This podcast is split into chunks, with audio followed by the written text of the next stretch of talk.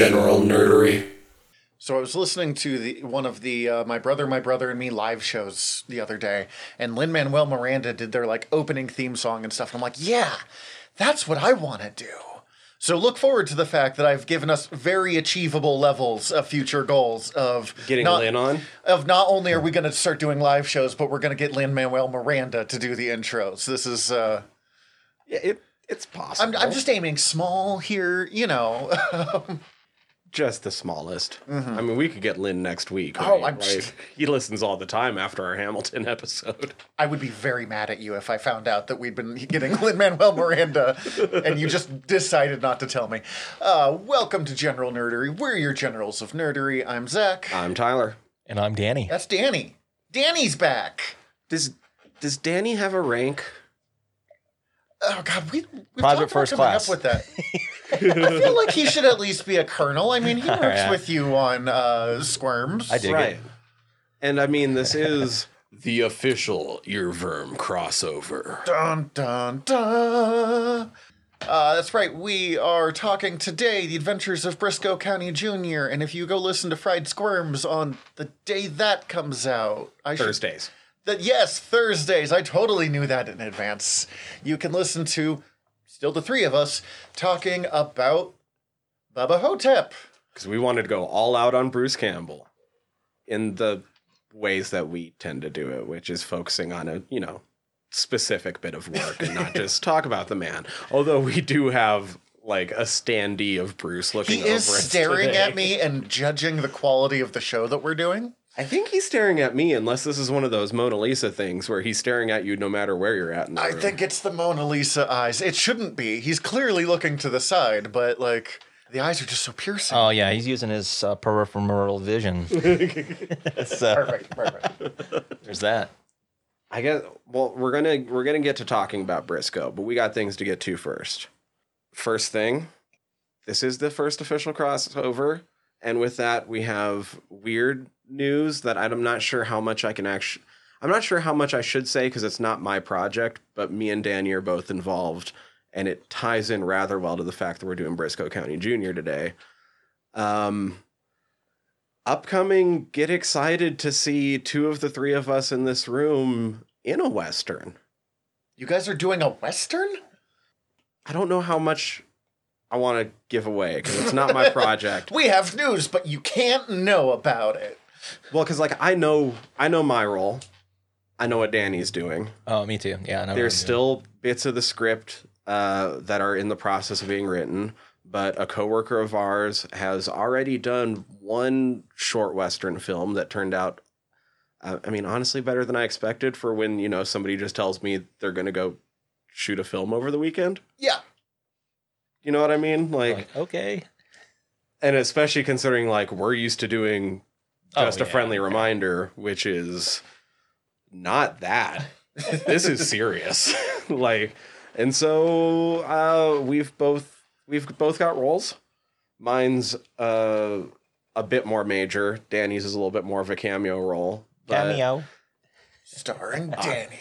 It was like weird watching this this week and being like, I'm going to be wearing something similar to some I'm of these be that characters. guy. I'm kind of gonna be um, maybe nobody in Brisco County Jr. Honestly, uh, my It's okay though. well, no, I I can tell you exactly which character I I am, but I'm not gonna do it on air Okay. because, like I said, I I don't know what he wants out there or not yet. Other than I'm gonna say that we're gonna be in a western and it's gonna shoot in about a month and a half, and I'll keep you all informed once it gets closer. Exciting. Yeah. I guess usually we do adjusting first, but that's kind of a perfect segue into news. So, Our One- news tastic four.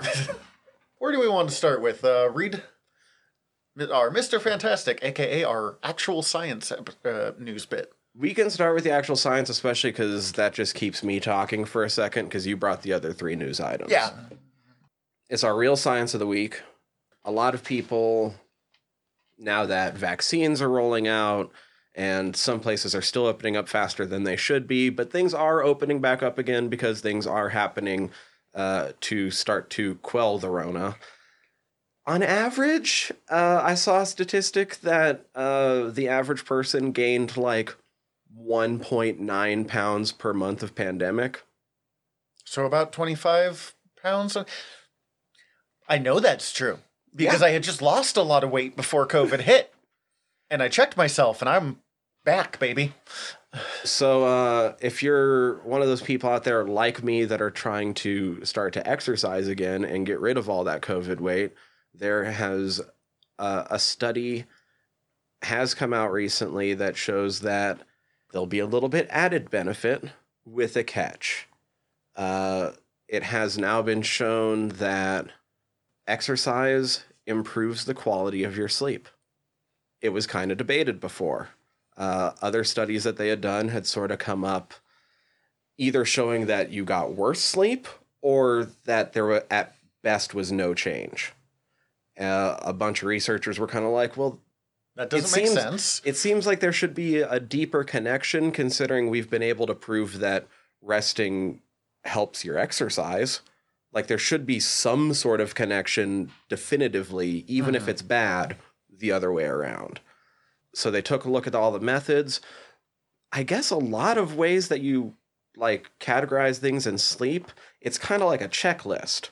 Like if during sleep this, this, and this happens, then you hit this stage, and then you just check it off. If this, this, and this happens, this then it counts as this, and you just check it off. They're like, well, what if we actually measured all of that data past the check mark? Like, Yep, what if we saw yeah. how, like, instead of, you know, just saying you got to this level of deep sleep, once you get to that check mark, does it keep going deeper? What's actually going on once you're past that level? Turns out exercise seems to make your sleep more effective. Uh, you get to your first few different cycles of sleep quicker. And even though they last a shorter amount of time, they are denser with the things that actually make you rested. You know, that actually kind of makes sense. On like days that I laze around and do nothing and then have to go to sleep and then get up the next day, I'm just like, oh God, I did nothing. Why do I feel so dead? Yeah. Um, now, here's the catch it is objectively measurable that exercise makes you sleep more efficiently now. Unfortunately, subjectively, most participants and most people, after getting into a vigorous exercise routine, will actually, when asked, at least initially rate their sleep as the same or worse. That's weird to me. You know, I can I can maybe attest to that a little bit in my youth because I played a lot of sports and I, I slept like dog shit as a kid and in, in my teens, whereas now, no problems.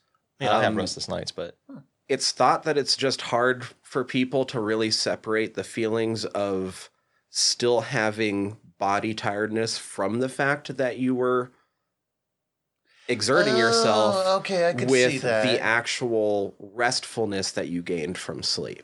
You're like, oh, I didn't sleep so well. I still feel a little sore. Like, no, it's because you fucking. Okay, yeah, never mind. I can see that. Um, so if you're starting exercise again, it's helping your brain, even if you don't actually feel good about it.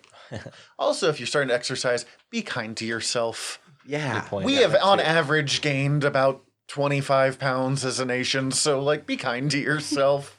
That too. That too. But I thought I'd throw that out there, especially because, like I said, I'm hitting the gym again now that I'm all fully vaxxed. I'm not, but it's still. I get my first shot this week. I might sign up for the gym again because I have a like two hour period a couple days a week now where I just have to kill time before I can go home, Mm-hmm. and the gym's right there. Yeah. And the gym close to our work's been doing a pretty good job of keeping everything nice and clean. All right. So that was my little bit of science news. All right, who do you want? Human Torch uh, thing or Sue Storm? Invisible Woman. Let's uh let's start with the Sue Storm. Okay. Marvel and Penguin Random House have announced an exclusive worldwide multi-year deal.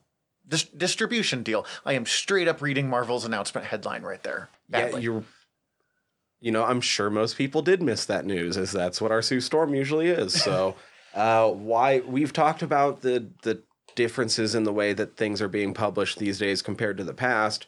Even- most notably on DC's side. This is a ma- another major blow. Even just a year ago, as we talked about, Diamond uh, distributors held a virtual monopoly on any comic book publishing.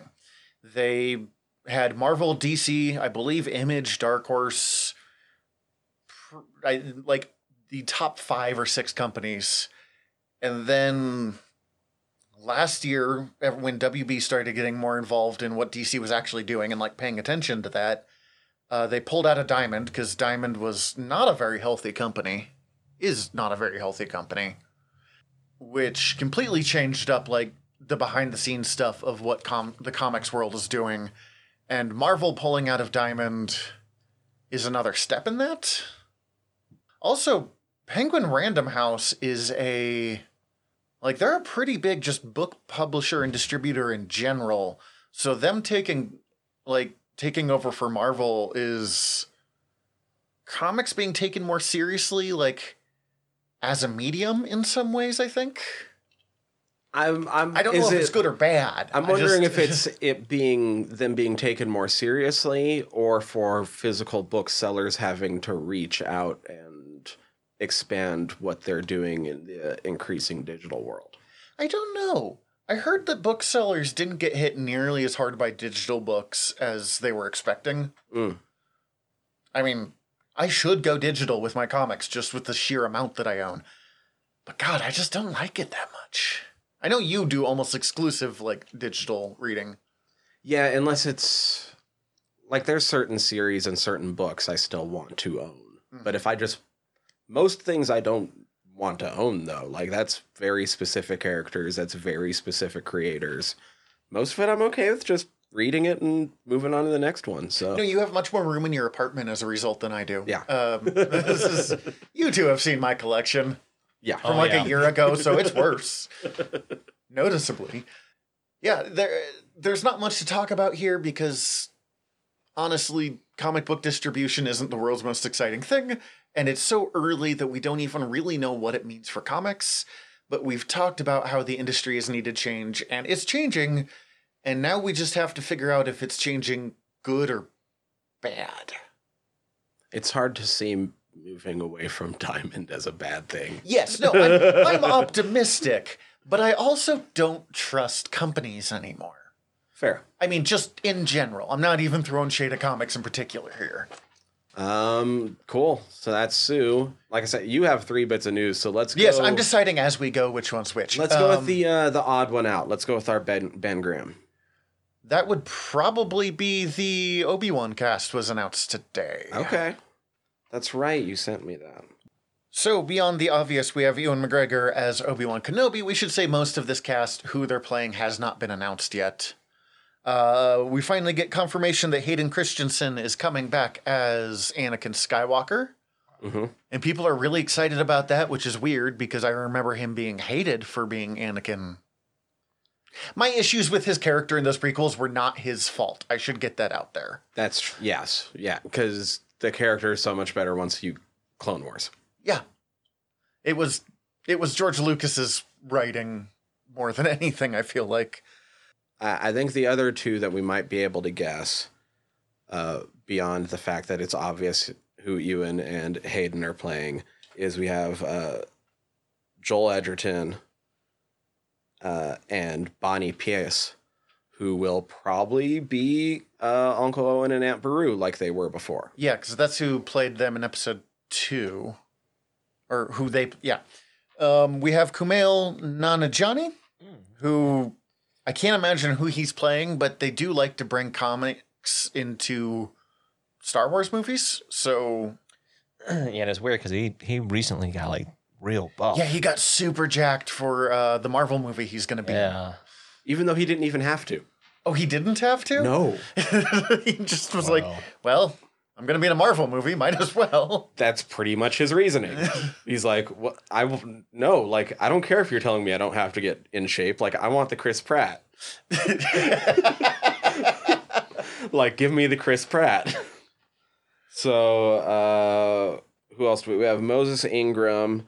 Uh, everyone else, we have no idea who they're playing. Uh, Moses Ingram was most recently Jolene in The Queen's Gambit on Netflix. I haven't seen it, but I've heard very good things. Likewise, yeah. It's it's really good, and Jolene is one of my favorite parts. So Excellent. We have um, Indira Varma.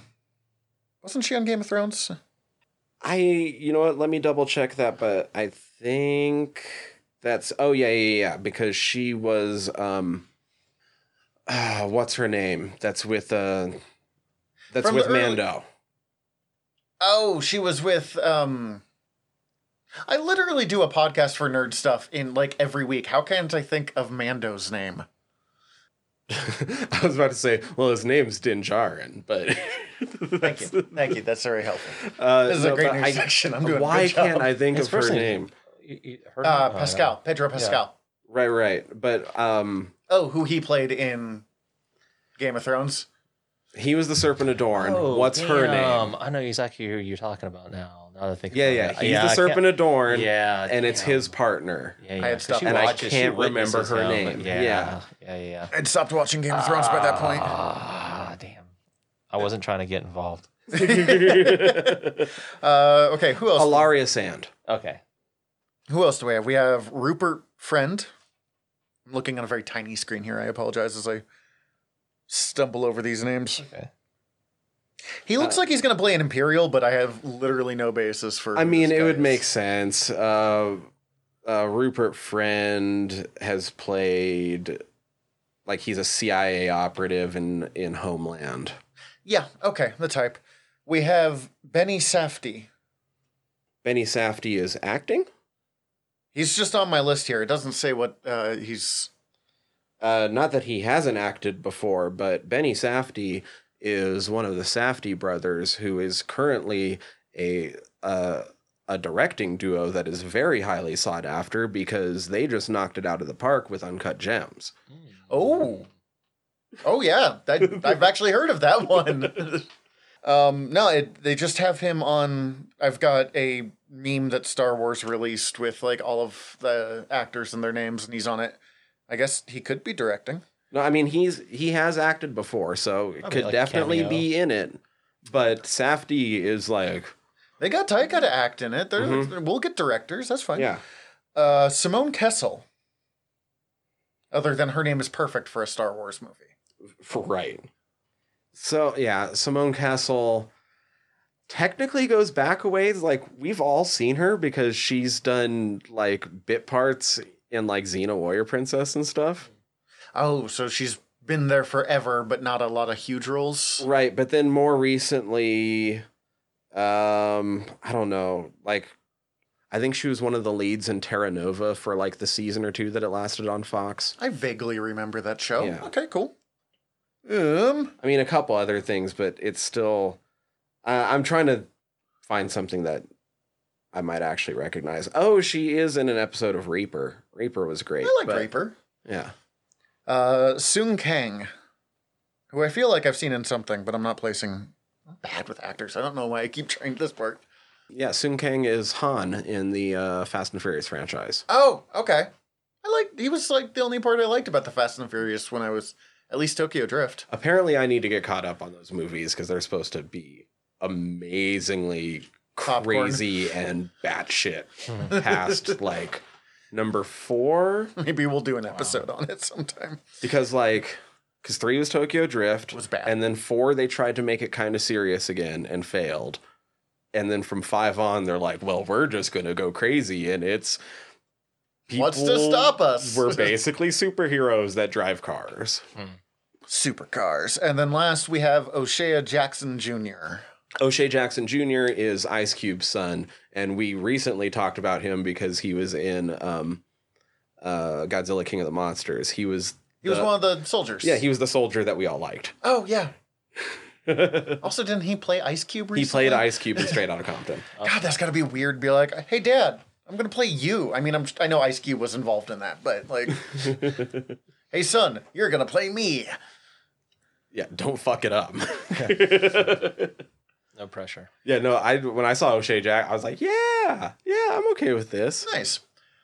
Last piece of news: the Red Band Suicide Squad trailer dropped And we watched it all right before we started right recording. before we recorded this. Looks fun. I mean, it looks like James Gunn doing superhero movies or supervillain movies in this case. which is what they advertised the first Suicide Squad as. So, yay. Yeah, I think my first thought on this was it's not as strong of a trailer as the first trailer from the first Suicide Squad, but that's not fair because That that, Bohemian stronger than the Rhapsody trailer Yeah. is yeah, str- like you just said, stronger than the movie was. Like that is an insanely, insanely well done trailer. Uh, this trailer, although maybe not being as great as that, makes this movie seem like it's going to be overall a lot better and a Yeah, lot more of what Suicide Squad more should Supposed be. to be like people should die in Suicide Squad. Right, like Harley was using Javelin's javelin most of that trailer, right? Like Looked Javelin. like, yo, Javelin's gonna die. I mean, Javelin's arm got blown off. He was like one of the first people in the comics yeah. to get messed up by it. The We, we literally see like a second of um Fillion as TDK, so he's probably dead real quick. real fast. Um, the original Suicide Squad comics, because I've read the first like thirty issues or so, it's actually really good, but it is sort of like darkly funny as opposed to just like real super serious storytelling, which is kind of where they went wrong in a lot of adaptations I've seen. Uh Danny, you're not as familiar with Suicide Squad. What did you think of the trailer? just from yeah, just from the trailer itself, it felt like it would be like a a fun movie experience. Like I expect over the top, kind of you know theatric, so to speak. Probably a lot of dark comedy, shit like that. You know, so I, I felt like that would be a good like fr- uh, movie to see with a group of friends. I could see that. I'm curious. I'm curious how violent it's actually going to end up being because we, get to did see, in the King red shark I was about to gnawing a, a skull. Not just that, but there's a slow mo King Shark ripping someone in half. as someone who really loves like every iteration of King Shark, that alone kind of makes the movie worth it just to go watch Sylvester fucking Stallone play King Shark. Voice King Shark, And played by uh, Steve Agee, nice. who seems to also be one of their handlers. I'm not sure what this guy looks like, so I'll... Oh, he was the guy with the glasses on the radio. Oh, okay, yeah. Yeah, yeah. That's who's physically representing King Shark on set. We don't get much of what this movie's going to be about, but that's okay. We don't need like I don't need to know what the villain's plot is. Right. So Thinker doesn't seem to be part of the group. At least not initially. Right. They're either rescuing him or run into him on accident, which would almost be funnier. Uh, Thinker being played by Peter Capaldi, who is best known for playing the Doctor on Doctor Who, and is another reason I'm very excited for this. He looks so good in a like a creepy way. Um, they're invading Corto Maltese, Okay. and we see motherfucking Starro. Yeah, Starro being the first Justice League villain, and Starro being a giant purple psychic starfish. I love that sentence. He's the perfect comic book villain. I hope Rooker doesn't die too quickly. Oh, he's super gonna die. Look at the amount of attention that they. I mean, just beyond the fact that James Gunn loves Rooker and want like, please be in everything, and let's give you emotional tracks that fucking Savant of all people probably doesn't deserve. Right. I I love his little just that little intro of him bouncing the ball around is that was cool. It was very bullseye, which is kind of what Savant is, although I think Savant's gay in the comics, although I don't remember. Mm. Not super, not important to what I was thinking of there. I just, you know, representation. But he was in Birds of Prey, and he was kind of a bullseye character, but he looked way more intimidating as Bullseye than any of the attempts we've seen at bringing Bullseye into, like, actual Bullseye into movies before. Right.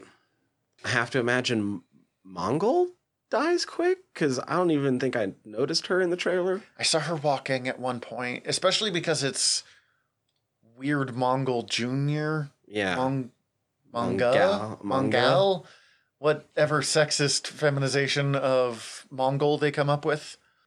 and considering that like okay, Bloodsport and who's Pete Davidson playing Blackguard seem to be almost the same character in the trailer. Pete Davidson's totally dying really quickly. Well, and nothing against Pete Davidson, but when you have Pete Davidson and you have Idris Elba and you have to kill one of them, sorry, Pete. But I think the thing that stood out to me most from the trailer is I understand why they're giving Peacekeeper his own miniseries. Because they're just letting John Cena was astounding, even for those like. If I had to eat every dick on this beach for liberty, some of the best depictions of Peacekeeper in the comics is when they're treating him as like I mean that that actually was a really accurate representation of it of he's really intense but just absolutely insane. Like you you talk to someone and like three sentences and you're like, "Oh, you're a couple steps to the left." Okay. yeah, he's. I'm so excited for that. I want so much more Peacekeeper already. And I- Weasel. I never thought that I would see Peacekeeper done comics accurate on the big screen. Like we've mentioned this a few times. Every time I'm like, we have topped like what comics are ever going to come to the screen, and they're like, let's have Rocket Raccoon. Oh, that was fun. Let's have motherfucking Peacekeeper. Wait, this is the fun part. Explain to Danny the premise behind Peacekeeper. Peacekeeper is a man who loves peace so much he'll kill for it. Yeah, That's his tagline. That's his fucking tagline. I like That's- that. I like that. I don't like. He has a gun, and was originally kind of like a futuristic Flash Gordon hero, but with a gun. I And think. inspiration for comedian in Watchmen. mm-hmm. Uh, and when they put him in Kingdom Come, they gave him a kind of Boba Fett look, so that's where I always like associate him. Mm.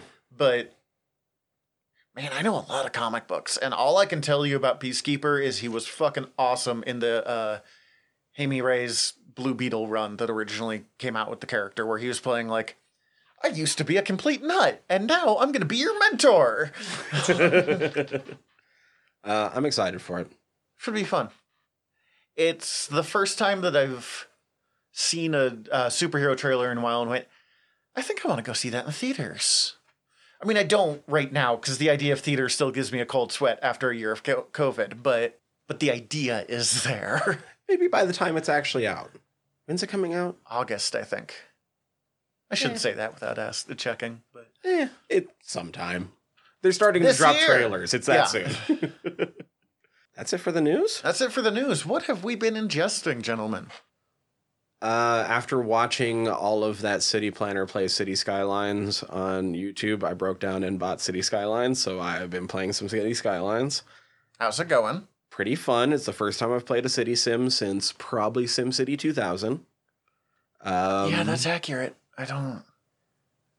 I always did enjoy the genre. I'm not sure why I stayed away from it for so long. Um, and this morning I had a hard time sleeping because I just kept going over how I might actually like organically build a hexagonal city grid rather than just turn on unlimited money and go to town gridding it all out first. You could just do what Missoula does and change the shape of the grid in the exact like center of town. Yeah, about that. uh, and then the only other thing is I finally got around to starting Atlanta. And I don't know how I missed this show for so long because it is perfect. It's That's so the good. Donald Glover That's show. the yeah? Donald Okay. Glover. Lakeith Stanfield. Yeah. Yeah. And it is hard to describe. Really funny. Really real. Kind of dark. I remember uh, when the reviews first started coming out, and people were like, "Troy," because I mean, before this, Donald Glover's like thing he was best known for was being Troy on Community, hmm and then we got Atlanta, and they're like, "Oh my God, Donald Glover, you grew up." and I'm only maybe like, I think I'm just under halfway through the first season. Uh, he's been technically homeless this entire time. He's barely, barely making ends meet. Like, had Yeah. a ninety-six dollar paycheck one episode Mm. While trying to support a daughter. Ugh, ugh, ugh. Like, it is weirdly real while being really, really funny. It's good. Yeah, it's it's really well written. I was going to say it's kind of a, a decent representation of Atlanta in general, not Mm. just you know midtown, downtown, all that stuff, like suburbs and what have you. Um, yeah, I'm so excited to watch more of it. What about you, Danny? All right, so I'm going to start off with uh, stand up. I've been ingesting a lot of stand up, hence why I wrote that question on the board at work. so, with that, it also kind of ties into the second thing I've been ingesting a lot of is reaction videos.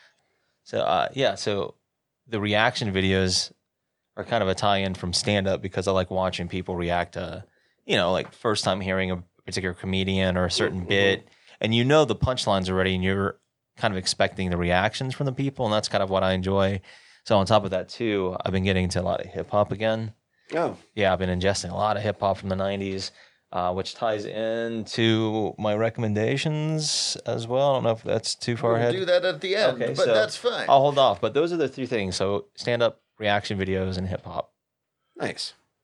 Let's see. What do I got? I read. Um, I picked up the first mini series of the Ultraman comic from Marvel, which we talked about here, so I figured I'd mention. I think it's good, but I think it's good from a like. I have absolutely no experience with Ultraman and didn't even know what the storyline was before picking up this.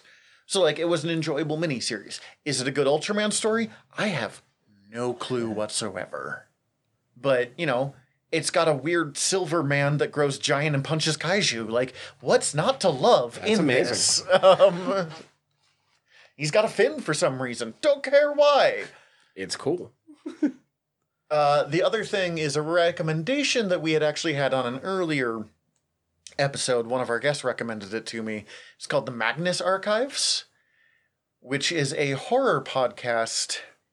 And I think it's interesting. As I was talking about, I don't, I don't watch horror. I don't read horror.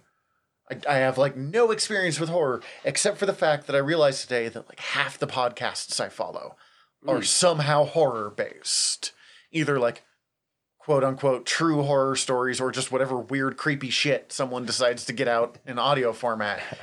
Um, and I'm sure you guys would find it, you know, you guys do your horror podcast as nothing, but they did this episode, it's like half hour long, about a woman that gets trapped underground while she's caving because the caves are like I hate that. changing. I hate that so It is much. one of the most uncomfortable things I have ever heard in my life. We talked about that not too long ago on Fried Squirms when we talked about the movie The Descent, and fuck that noise so bad. Yeah, I'm good. No. No thanks. It is super good, but I'm kind of terrified of Lewis and Clark Caverns now, which I love Good. Lewis and Clark Caverns. So I don't care. Be scared. yeah, be afraid. The Earth hates you. Uh, for those who don't live in Montana, the Lewis and Clark Caverns are a, I think, our first state park and are super creepy but beautiful underground cavern cave tour. I'm just thinking about that. Nope. I'm good. i I'm mean, good. there's other things. There's a guy that goes skydiving and like the ground disappears and he's just falling forever in an endless sky. Okay, that's fun. And like, I'm okay with that. yeah, no, it's still super creepy, but it's like just it's not just disappearing into the bowels of the earth. I mean, losing my bowels. it is super good. It is real uncomfortable. Sounds like it. Man, let's let's lighten this back up Okay, and take a break and then talk about some Brisco County Jr. I am in. and our man, Bruce Campbell. Dun, dun, dun, dun. So, we decided to do this just at random because we're like, oh crap, we don't know what next week's episode is. Uh, uh, Brisco County Jr. That's on a list of like things I wish more people had known about. And then I mentioned it to Danny, and he goes, I want to be in on that. Yes, Cool. sir. And then we had already talked in the past about talking about Bubba Ho-Tep. yeah, we over talked on the about other bringing me on uh, uh, uh, back to Fried Squirms from Bubba Ho-Tep before General Nerdery existed. So So it all works out. We're having a Bruce Campbell day. We apparently had a Bruce Campbell weekend because we all would have had to watch all this shit, for that. Definitely. or at least a Bruce Campbell week. Uh, so I guess that's the place to start. What is your what is your history with the man, the chin, the legend? Uh, I mean, I'll start because I guess it was a weird combination. I had seen him before I had thought about who he was Mm-hmm. because I used to watch Hercules and Xena all the fucking time. I've probably seen every episode of each of those shows. Which it makes me super sad about how shitty Kevin Sorbo's ended up being. Oh yeah, But like, the I'm so glad that Lucy Lawless is super fucking She cool. is so awesome. Yeah. and so he showed up as the Prince of Thieves all the fucking time. he directed a few of those episodes too. I think. Mhm. And so I knew him initially as the Prince of Thieves. And then I was walking through Walden Books in the mall. And I was passing by the biography section en route to the fantasy section. And suddenly I saw his face looking out for, at me. And it was Ah. If Chins Could Kill uh, Confessions of a B list Yeah. uh, movie or Hollywood star, something like that. which is the best name for a uh, auto bio that I have ever seen. and I was poor, and so I didn't buy it because I had, I was going to buy a different book, but I was like, oh, so that's his name, that's who he is. I need to be on the lookout more. For Bruce Campbell. And then, of course, at some point, I don't remember my first time seeing uh, Evil Dead, Evil Dead Two, or Army of Darkness. I'm pretty sure I saw Army of Darkness first.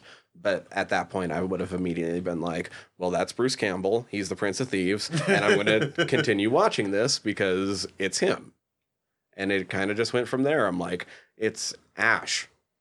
I even if he was first the Prince of Thieves to me, like he's Ash. And so I'm just happy to see Ash everywhere, anywhere. Everywhere. nice. What about you, Danny? Man, uh, so I go way back with Bruce Campbell because as a kid, growing up in the 80s and having access to cable, I got to watch a lot of stuff I probably shouldn't have been, you know, and that includes the Evil Dead franchise, more specifically Evil Dead Part 2, because that was the one that really, like, as a kid, it spooked me. But once I got past, like, the initial fright, because it was dealing with supernatural and demons and stuff like that, you know, and as a kid, that's uh, to me that was a little bit more pressing. like I don't know if this shit's real or not. I'm just gonna go with the default. But I need to know what to do if the, like I come upon a haunted cabin. right. But you know, the the more you watch stuff like that and you realize, oh, it's just a movie, you know. Um, but I will say this, like that put me on the radar for who Bruce Campbell was. I didn't. I still didn't know who who he was at like Bruce Campbell. I just know he was Ash. Mm-hmm. Right. And then I was really, really, really anticipating when Army of Darkness came out to the point of like fanaticism. Like I could not wait for that fucking movie to drop, man. And when it finally did, I remember too because I like I begged my grandma to rent it over the weekend, and we went to like a, a pick a flick, and it was different. I was expecting more Evil Dead Two, more so than like slapstick Right. but I still liked it. And that right there, like from then on, I knew who Bruce Campbell was from then on, and that was like '92. And I was aware of what you were mentioning with Brisco, and that, even though I didn't watch it at the time, and then yeah, Xena and Hercules and all that stuff, you know. Yeah, because I don't think I saw any Brisco until like late high school. Yeah, I didn't see Brisco until the DVDs mm. like came out. So yeah, Yeah, and at the time, like I, I wasn't into Western because I always associated with them like old westerns, and black and whites. And at that time, being a kid, I was like, "Oh, that's boring." um, but uh, man, that was stupid thinking back then. that was super naive. let's be honest. Like, there's some really great westerns, but there's also some really Yeah. boring fucking westerns out there. Like, But you know, I, I just think as a kid, you have your what you like or Yeah. what you deem as something that is boring, and yeah, so it, it's just exposure. That's what it is. I think Army of Darkness was my first experience with him. Um, my buddy Jason had been trying to get me to watch Evil Dead and Evil Dead 2 forever. And to this day, he struggles with the fact that I don't like horror. He's being like, no, come on, it's great. We should watch this. I'm like, but I don't. But no, no. but he got me to watch Army of Darkness first. I think he was like starting to catch on, and this was his like, I'll sneak him in. And I loved Army of Darkness, and I did not like Evil Dead or Evil Dead 2 at all at first. I've picked up some appreciation for them over the years of like, okay, these are pretty well done movies, but It's off of Bruce for a second, but in the same vein of these movies, where are you on like Dead Alive? I don't think I've ever seen it. Uh, Peter Peter Jackson. Jackson, yeah. The only non uh, Lord of the Rings Peter Jackson I've seen is King Kong and Meet the Feebles. Oh. Oh wow. Oh, okay. Yeah, so Well, that's Which that's was an a lot. experience. Yeah, Meet the Uh, Feebles is something else. Same guy who I was just talking about Mm-hmm. here was like, "You like the Muppets? We're gonna watch Meet the Feebles." I'm like, Wow. You son of a bitch. um, best friend in the world. Love him to death. He's an asshole. Um, but we watched Evil Dead, and then it, uh, watching Bruce Campbell th- movies when we found them became our thing. And that was right around, the, it would have been the early 2000s. So it would have been the period that Bruce Campbell was going through his sci fi original movie phase. So, you know, Bubba Ho-Tep wasn't that, but we discovered it around the same time. My name is Bruce, uh, Alien Invasion, which is a remarkably bad film. Guan you, Guan me, Guan D. Sorry, I love. I love my name is Bruce. My name is Bruce is amazing. uh, Man with a Screaming Brain. Yeah. Mm. Yep. uh, which I even got the comic adaptation of that. I picked up at one point. Um, Make Love the Bruce Campbell Way, which was his fake autobiography where he like punches out Colin Powell and saves America. Hell yeah. I mean, we've mentioned it a couple times, but we also like my love of Ash extends to the fact that we have Ash in the room with us. So Oddly, I have never seen past like the second or third episode of that.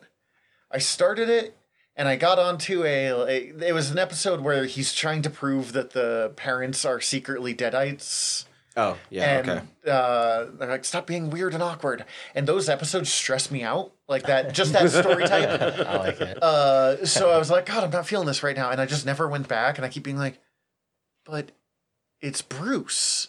And also Lucy in the second Yes. season, if I remember. Yes, so Being awesome. oh, yeah, God, she I mean, has just a in general. killer role in the series. I like it. I still haven't finished the last season. I didn't either. I got like halfway through the third season. I'm bad with shows like that, man.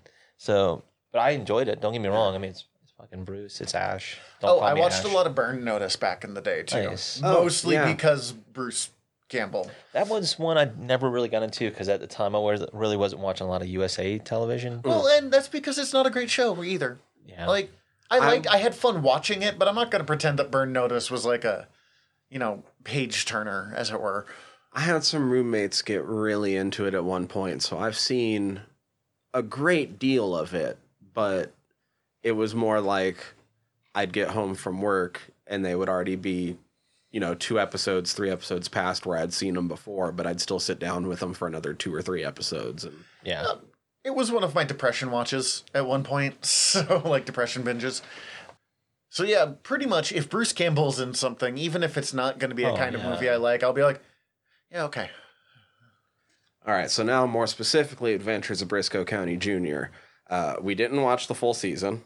No, that's too many episodes for us. we sort of went about this like when when press are given episodes of a TV show to preview to then write articles to like sell the public on it's usually like 3 or 4 episodes. Mm-hmm. So we watched 3 episodes and we're going to try to tell you to watch Adventures of Brisco County Jr. We're probably not as good as some of the people that do this professionally. Also, we're trying a little late, you know, like almost 20 years late to get more people to watch Jeez, this. But almost 30 years late at this point. almost 30. You're right. God. Gosh. Ugh. Honestly, watching it one of the things I felt though was like this show Holds up. not Yeah. just holds up would probably go over better now. Oh, Uh, 100%. Yep. probably go over better now. They would have required it to be a little more gritty Western, while this one was very much like a love letter to like old 60s Westerns, it felt like to me. They might not have been able to, considering how weirdly meta it was, and meta is also still in. Mm-hmm. And you don't necessarily have to gritty up meta. That's true. Um, yeah, it would have been a little more self aware, but it was already pretty self aware of what it was doing. And that's the thing. That wasn't. I mean, I remember shows in that time period. Like, I can watch this now, and I understand why it got a season. I don't know. I don't understand how it got a full season of hour long minus time for commercial episodes. I know. It's pretty awesome. that seems insane to me looking back on it. Um, not not in the sense that I don't like it. Just no, but it was just too weird to live in 1993. You know, I can say this though. Think about some of the other shows around that time. You had like Twin Peaks was around the same time period, Northern Exposure and shows like that. So there was a little bit of weird already there in was the some mainstream. weird. Yeah. Well, and Star Trek was at the height of its popularity Yeah. at that time, so they were getting away with some strange things. Um, I think part of it was just the amount of pull because like the people who wrote this had just done Indiana Jones and the Last Crusade. Mm.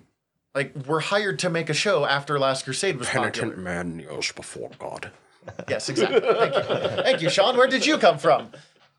The grave, I guess. yeah, I, I forgot he died. Okay, that was weird. Whoops. Um, but in a similar way of you know Indiana Jones or even Star Wars, they're like, hey, let's make something that kind of feels like the serials we grew up watching, and I guess let's give it time travel. Well, here's the interesting thing, and I almost after me and Danny got done recording last week, and we were talking about the fact that this was going to be coming up, we started looking up shit already on it Oh man. immediately, and I almost felt bad for you for a second because this is this is like our wet dream. Oh The yeah, re- no, this is this is your guys' time to shine here. Um, The reason uh, our show Fried Squirms is set up the way it is is because we love character actors. Oh yeah, a lot. and love seeing when they pop in to these different places and just sort of the weird web of uh, film and TV that you can weave through these journeyman actors, not necessarily like big stars. Absolutely. And just the first episode of this sh- fucking show, dude. It's kind of mind-boggling. We've been we've been talking about Bruce all this time. I know you love the character, Julius Carry. Oh man, he's so good. When you learn that that was Sho'nuff, That's the the Last thing. Dragon, I'm like, what? see, I've never What? seen the Last Dragon. You're right. so- So, Lord Bowler, right? This is what I was getting at right before when I because you came in and I was watching the last episode, mm-hmm. and we started talking about it for a second, and I'm like, it's hilarious watching him because it's Sho'nuff. Dude, he's And I was going to ask you, I'm like, did you ever watch Berry Gordy's Last Dragon? I have. I don't even know Oh what my it gosh, is. man. So the Shogun of Harlem himself. Yeah, for real. Okay, yeah, I can see where that comes from. Um, before we dive in, let's talk a little bit about. Do we want to talk about Lord Bowler here, or do we want to like talk about actors and then dive into the? I mean, however, like however you want to make this flow, I'm gonna try to make sure I have the episodes in front of me. Actually, Let's go through the actors first, and then we'll. Okay.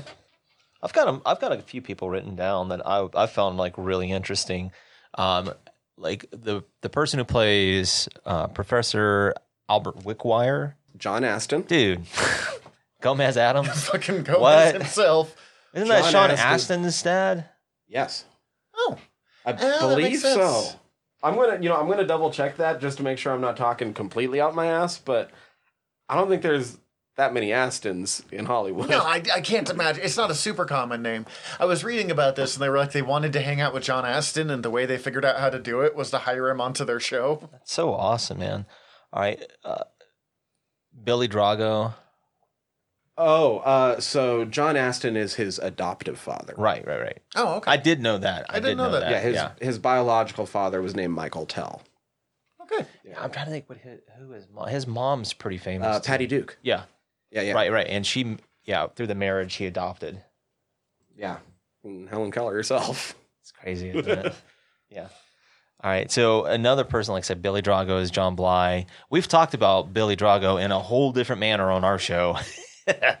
He's wow. He's big time horror character actor. yes, he is. You, I can see it from everything about his movement. Uh, he is kind of the I, to me i won't say quintessential that might be a little too you know like praiseworthy but he does such a good job as a villain that you could stick him just about in any movie as a villain and it would be halfway decent just because of him Oh, God. What what would the last thing we brought him up for on our show been? ah man i'm I, I don't know if it was anything past imprint but I thought for sure we had one past imprint, but maybe not. i mean possibly knowing his credits because he has an extensive filmography in this, he was kind of what if David Bowie was a cowboy?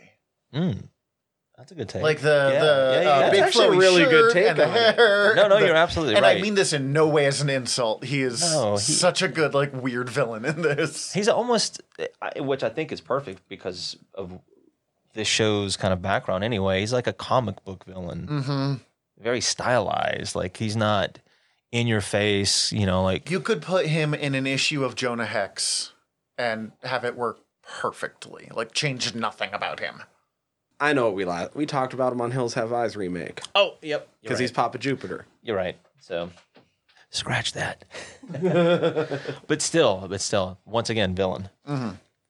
Really good villain. Papa Jupe is good. dude. He has the eyes for it. R. Lee Ermey. Dude, yes, Ar- R. Lee Ermey as Brisco County. Another one that was in. Okay, what was he? Because I kept being like, I know him. Uh, one He's of the gunny.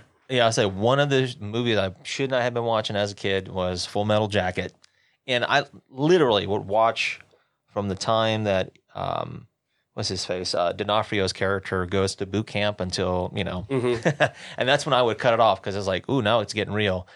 I just liked hearing the cussing from Arlie Ermy. Like that Yeah. was the best shit for me as a kid. Hearing that.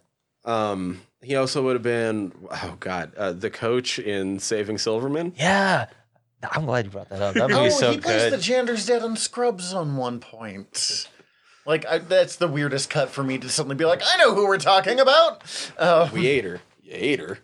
Yeah, Yeah, and he perfect crime. you know, he did all those mil- those military shows too. Yeah, which Mail kinda- Call on yeah. History Channel Yeah. was real fun. Um, about Full Metal Jacket, though, maybe the only actor that Kubrick never made do a Yeah, that is retake. wild.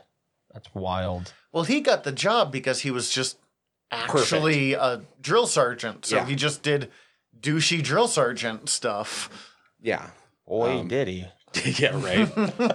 but turned out to be a good actor. No, solid, solid actor. I know I he's would done not like have recognized him in this as he's done some stuff that's like still serious but comedic as well. So Uh-huh. he has chops, or he had chops, I should say. I mean, Uh, he would have done a decent like if they had just done a western movie of the original Brisco County, like chasing down the Bly Gang. That Yeah. would have been a solid western on its Oh, own without right. a doubt. Yeah. MC Gainey, uh, who I best think of as Swamp Thing in Con Air. Swamp Thing. One of the reasons I said that this show was so meta is because it was a western that was kind of trying to do what they were doing with westerns at the end of the old Hollywood era, hmm um, which is kind of also the downfall era of westerns in ger- in general. Um, it used to be you'd have the earlier western stars, and they'd go do their thing, and then they'd wash out for a bit. Some would go then uh, act overseas, especially in a lot of Italian productions. The Uh, spaghetti westerns. not only spaghetti westerns. Some of them would find their way into like uh, low budget giallos and stuff. Makes sense. Yeah. Um, and then if they resurged in their American career at all, it wasn't a true resurgence. What they would usually do is take all of these old heroes and cast them as villains against the people that they wanted to be up and comers. Interesting. Almost the entire boardroom of tycoons are all played by old Western heroes. Oh, that's That's wild, isn't it? awesome. Actually, that's really cool. Um, so that way they're like, it's totally not the guy from the other movie, but it totally is, and this new one can take him out. Yeah, um, Stuart Whitman, who was the asshole, gu- the the one that he actually fights at the end. Like he was in uh, the Comancheros, a few other things. He actually has a really interesting career. He was in like Superboy back in the day too. And Wow. I thought I'd seen him in stuff before. I always forget that Superboy was a TV show that was a thing. Oh yeah, the Virginians in this. Yeah, James Drury. That's yeah. crazy. Rayford Barnes was in the Wild Bunch. Like all of these guys, he was uh, young Jesse James in. Oh yeah, he was Pitts in Young Jesse James. Like all of these guys have legit like Western. Yeah, like big names. Interesting. Which is fitting, like you said, it's meta in that sense. I'm also always just happy seeing Kelly Rutherford, Yeah, no, she's she's very pleasant on the eyes. uh, Dixie Cousins. Oh yes, we will be discussing her when we get to the episodes a little bit. At least that first one. Uh, and then who is it that plays um, Socrates? Socrates Poole. Uh, he's one of the main actors. Oh, Christian Clemenson. I knew him as the serial killer from the first season of Veronica Mars. That's wild. Oh, wow. He plays a very good serial killer, by the way. I was trying to figure out. He was one of the ones that didn't immediately jump out at me. I, now I'm got. Now I got to take a look to see what. I mean, he's been in some well-known things, but same like I he didn't really jump out to me when I'd seen him at first. And then I looked through his credits. I was like, oh, I probably have seen him. I just don't recognize. Oh, recognize. he does him. have a career, yeah. Yeah, he's got a pretty extensive career. No, the only person from this cast that doesn't seem to have found some kind of career. Oh yeah, okay. So I would have seen him in Almost Heroes. Oh yeah. Uh, the only one that didn't seem to have much of a career is uh, the inventor's daughter, who was only in the first episode, who was also on like Saved by the Bell, the college Yeah. years, Did and you- then retired. Yeah, and Tremco. Did you read about w- what happened with her character on the show? Like she was supposed to be the love interest of Brisco County Jr. That, that was clearly what they were setting up for in that first episode. But because of what we already mentioned, Dixie Cousins, like there was more chemistry there. So she was written in for the entire. Oh well, I don't know. Like she wasn't in every episode, she's but in like seven, I think. right, right, right, right. Mm-hmm. She fucking slays it in this show. She's she's Yeah. fantastic. And now that you say it, truly better chemistry with Without with Bruce. doubt. She was so horny for him every moment, but not in a way that like shamed her for being horny for him. No, no, no, which no, I it's really like- appreciated. Yeah, Like, yeah. It's like very nice. So, the kind of weird elephant in the room is that this is barely a western. This is a pretty good sci-fi show. No, it though. really Yeah. is. It this really is This is a sci-fi show with western trappings. when people first Oh, man. tried to explain it to me, they were like, "Oh, this is you know, it's kind of like Firefly before Firefly," and that's accurate and not at the same time. right. Um, in It's like the inverse of Firefly. yes, where Firefly's primarily a sci-fi show that they put some like Western flavor over. This is a Western show. And This is the exact opposite of what you just said, so I'm sorry. But uh, this is a Western show that then adds in sci fi elements. Like, first and foremost, this is, you know, 1893, the Old West, but also let's have weird magic power orbs and rocket cars. Yeah, and um, even even getting into the types of stories that I usually associate more with sci-fi than westerns. Um, the third the third episode, uh, I was commenting when you came in, like it's very much like the land on like you land on like a monocultural planet Star Trek did it like every Yeah. other episode. that's like, kind of a utopia, but there's something either there's something already off there or you accidentally bring something in that's off and you have to see how it all plays out. It helps that Tasha fucking Yar of the Starship Enterprise is on that episode. And right. Actually, we watched three episodes, and 66% of them had uh, major Star Trek actors involved. which is And I know- wild thinking about that. And I know multiple other characters. I was like, oh, I know they were on Star Trek. I'm just not sure where. I know the guy who played Deputy Pule, I think Yep, in the second Robert episode. Picardo Yeah. played. This would have been a year or two before, and it's weird to see him in this as like a kind of scuzzy, dirty deputy because he is always, always the like stuffy, prim That's a good point. guy in everything else that I watch him in. That's how I liken him to it. Yeah. So of these first 3 episodes, I think one of my first takeaways that I want to throw out there critically from me is you only have to watch either the first or the second episode you don't necessarily have to watch them both. I feel like the second episode was made because they realized that not everyone's going to watch a double length episode to start a series. Oh, that's a good point. Because it wasn't it supposed to be two hours? Well, the first Like- episode was. Oh well, I guess with commercials and stuff, that would make sense. was back two then. hours, and then the second episode Yeah. being the one with the. Uh, the Orb the, Scholar. The, the- yeah, the Orb Scholar and the Dirty Sheriff and all that stuff. I don't know. I really like. I feel like the second episode, the first half of it was just reintroducing the series for anyone who missed the first episode. But the second half had some really nice moments, like Lord Bowler singing to him while he's That's dying. That's true. That's true. Is probably my favorite scene of all of these three episodes. Um, and you know, I actually want to talk about Bowler here because one, uh, two things. One, I have this list of like, if I ever had my way, this is a character that I want to put in something someday, and Lord Bowler is just on that. I like him a lot. Uh, because that guy just owned that role, and I mean, like everything down to like what he's wearing Yeah. is actually pitch perfect, and point two accurate because uh, cowboys of color outnumbered white dude cowboys by a significant amount. And a bowler hat was much more common than what we think of as like a cowboy hat these days. I was gonna say one of the things that impressed me from the series was how accurate they were with the hats. Mm-hmm. That's awesome. Most of the hats were a lot more period accurate than you get from a lot of standard westerns. Well, because I mean, usually the hats look like Brisco had, and I mean, Brisco is very much the archetypal movie western character, mm-hmm. but the world he's in is pretty good for like what the western would have been like. I know they shot most, if not primarily all of this on lots. So I, I would imagine they had access to a lot of wardrobe.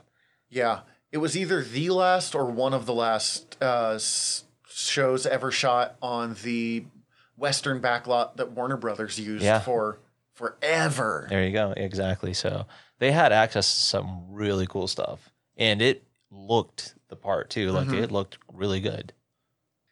We haven't talked about what this story actually is at all. I know. We, Nope, we just Okay, got so- excited. Uh, Brisco, Brisco County Jr. is a bounty hunter. His father was a famous marshal. His father had gathered together this super badass gang, the John Bly gang. John Bly gang, and but then ends up getting murked when they get their way out. Yep. He, he gets sprung, so to speak. Yeah. Uh, so Brisco's after the 13 of them. And other shit's going on because while digging the railroad, a mysterious orb was unearthed. A unearthed. Unearthed foreign object. Yeah, it's a, a UFO. I love that. That that's another one of those meta bits you're talking about. And so, like, it's giving people superpowers at times. And It's It's it's 90s playing- sci-fi MacGuffin. Mhm. Like Yeah, it's like it's playing on, you know, the good and evil and what have Mhm. you. Yeah. the power of the orb. And of course, it had to be Chinese people finding it. You know, I'm like, oh, You know, it's interesting of like on one level I'm like this is really problematic depiction, particularly the Order of the Burned Foot or whatever it was. yeah, like, the scarred foot. Oh, yeah. uh, James Hong. So boss, so boss seeing him in this. Holy cow, it was awesome seeing James Hong in this anyway. But it, uh, as much as I like James Hong, it, like some of this was really problematic, but also being like the But that- railroads were made by Chinese workers Yeah, that it's we like, treated like who shit. Absolutely. So like actually calling that out in the '90s was pretty good. So No, this is it's a pretty toss up progressive. here, and kind of It's- calling it out even more by being like, I called them and they slaves at got one them point. I think. freedom. Cool. Like is they got their freedom. Mm. Yeah. Mhm. Which I had to look into that. I don't know if you guys checked that out or not. Because there was times where some of those barons were calling, you know, they were like the coolies found, and I'm like, what? What does that even mean, coolie? So I, I did look it up, and it was a term they used for like indentured servants, slaves, Chinese slaves. But um, the the etymology goes back to Hindu and or Turkish, and it's like with a, a K for Hindu is like kuli, Mm. and a Q, cool in Turkish, but it both means the same thing. That slave. So I was like, well, they were pretty accurate, at least in the terminology. But I was like, that's interesting. Yeah. So that that is the weird twist though. There's an orb that is doing other things beyond him just having to go out and get revenge. Oh, very supernatural bent, um, but it lends to like the sci-fi element It that is this the show worst presents. prop on the entire. oh, it show. really is. It's like so silly, man. it's it's like a it's like they spray painted gold uh an undersea mine from the incredible Mr. Limpet. That's funny. Okay, see, I thought it looked like a sex toy of some kind, but like I wasn't sure what it was supposed to do. You're both not wrong. Like this looks dirty, but I'm not sure why. It's Yeah, a very holder phallic. for all the golden dildos that they're pulling out all that the time. glow The blue and glowing. lightning you. So They've- great, great choice. Good, uh, that'll be fun. Well, look, Sho'nuff grabs one and it turns red for his glow. That See, would be, he's- yeah, he's seen the yeah, movie. yeah, yeah, yeah, Yeah, I, know, yeah. I know the reference. I know the reference. Yeah, He's got the glow too. that's funny. So Brisco, the Adventures of Brisco County Jr. is evidence number one that Bruce Campbell should have been a leading man star throughout all of the 90s at least. From everything I can tell, part of it is he just. I don't think he wanted to very much. I think he wanted it a little bit, but not. He's like, he'd always get to the edge and be like, Eh. Well, because he talks about in one of his things that his fans very clearly they were like, he's like, I've done this mainstream movie, and they're like, that's great. He's like, I've done this really weird fucking movie, and they're like, we're in. So, and it's the stuff that he talked about enjoying more too. So he's like, well, I'm not making like crazy good money, but he's he's worth several million dollars. He is comfortably wealthy. And he gets to do whatever weird shit he like honestly when it comes to Hollywood, he's kind of got like the goal. plus he gets to show up anytime Sam Raimi makes a movie. Right? know, that's awesome. just pay his bills. What he did. He's gonna Yeah. be in Doctor Strange. Yeah. Who knows this? I still, oh my god, it'd be so great if he was an alternate universe Doctor Strange. That would be funny. Old Man Strange would be hilarious. I mean, look at him. He could pull it off. Just grow the beard, yeah. Just grow the beard. Just grow the beard. I'm looking at like he'll respond. Just grow the beard, Bruce. believe in you. I- maybe to give you guys a little insight of how I, I viewed the show initially, I think I told you both this this week. Was after getting into it, like the first episode and watching the majority of it, I came away with two kind of conclusions or, or two takeaways from it. Mm-hmm. And one was like super excited, like, man, this is so good. I'm enjoying watching this. This is like exactly what I like, like exactly kind of what I want in a show. And then the two was uh, I was pissed off for the fact that I wasn't watching this a long time ago. I'm like, what the fuck, man? This show is so good. But once again, I think it's just one of those those things like it flew under the radar. It had a certain following, and those those fans um, are the ones that kind of kept it alive too. You know, because here we are talking about it almost 30 years later. Well, it especially before the age of the internet, this would have been such a hard show to sell. I know. And I mm-hmm. and I didn't know about the sci-fi elements at first. Like when I first Neither heard about I. this. So a lot of the like fan base for Bruce Campbell probably like who we are today probably would have given it a pass at the time. And a lot of western people would have been watching this being like, "What is happening right now?" Well, and they even they thankfully even turned it into a joke in the show. But let's all be real be real, the name Brisco County is a really weird name. Yeah. I'm not even sure why they went with that, but it, like I mean it's a solid name, but They bring it up in the show like somebody realized it before they started filming. They're like, "Dude, like every time we say this dude's name, it sounds like we're saying a place." Mhm. Brisco. And maybe that's just a weird coincidence that that happened to be the case, you know. But I, mm, I don't know. I don't know. After looking at the like the title sequence and stuff, it's like Yeah, especially putting it over a map too. Yeah. Like like they were playing with maybe double entendres and stuff. Well, there's I mean, I feel like someone thought the joke of the place, no, the person, and then like it just stuck. It's just a gag. Mm-hmm. Uh, Yeah. they are amazing with double entendres as you find out Oh in my episode god. 3. Are they Pun after pun after pun. John after pun. Astin, every horned every up? every bit of conversation between Bruce and John in that episode is Oh, double man. entendres. I, like, all right. As a kid, a lot of that stuff would have flown right over my head. But being an adult now, I'm like, man. There was times where I was like, I gotta, I gotta put this on pause because I can't believe they're actually putting this in here. This is fucking hilarious. This is crazy right now. A lot of that stuff really blew my mind. Hey, good good for Gomez, man. I know. Good for that. He he's a lover. It's He's just a how it lover. goes. With Um, a former Miss Universe. It's crazy, isn't it? Yeah. We, we I mentioned this to you when we were watching right before of uh, a thing that I kind of discovered through Cara Dune and Star Wars. Honestly, is uh, I I love a, I really love like a woman's really like muscled set of arms. I'm like those are those are s- and that woman has some very nice arms. The I think it was the Miss America one. Yeah, yeah, yeah. She Both of them, honestly, in the third episode. kept themselves up well. Yeah, uh Corinna Everson and Wasn't like the Shavanka sisters or something? yeah, like and Cameo Newer. Uh, Corinna Everson is the one that's actually been in a number of things. Like you've seen her in things and other things. yeah, just she not does have that like realized it. sense of Yeah. The weird one that I actually can remember is that there's an episode of Charmed where Paige hulks out and she's Hulk Paige. Really? Yeah. Oh, that's funny. That is really funny. God, 90s TV was such a wild time. I time. know that was a- a really kind of magical time for a lot of this stuff because there They, was they started to have the funding to do things, but like we're still but not only being watched- kind of.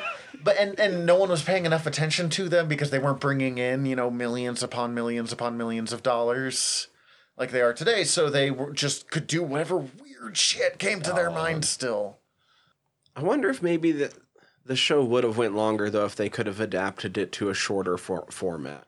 Because, like I said, I I understand this doesn't feel like the time period because I grew up in the time period. yeah, likewise. There, sure, there was things similar that were also getting in the weird, but this still doesn't feel like then. well, I mean, like he did a few years later another action show, action '90s show, but was only like half an hour, and it didn't do great either. I think it was just He did Jack of all trades. that's the one I'm thinking Yeah. of.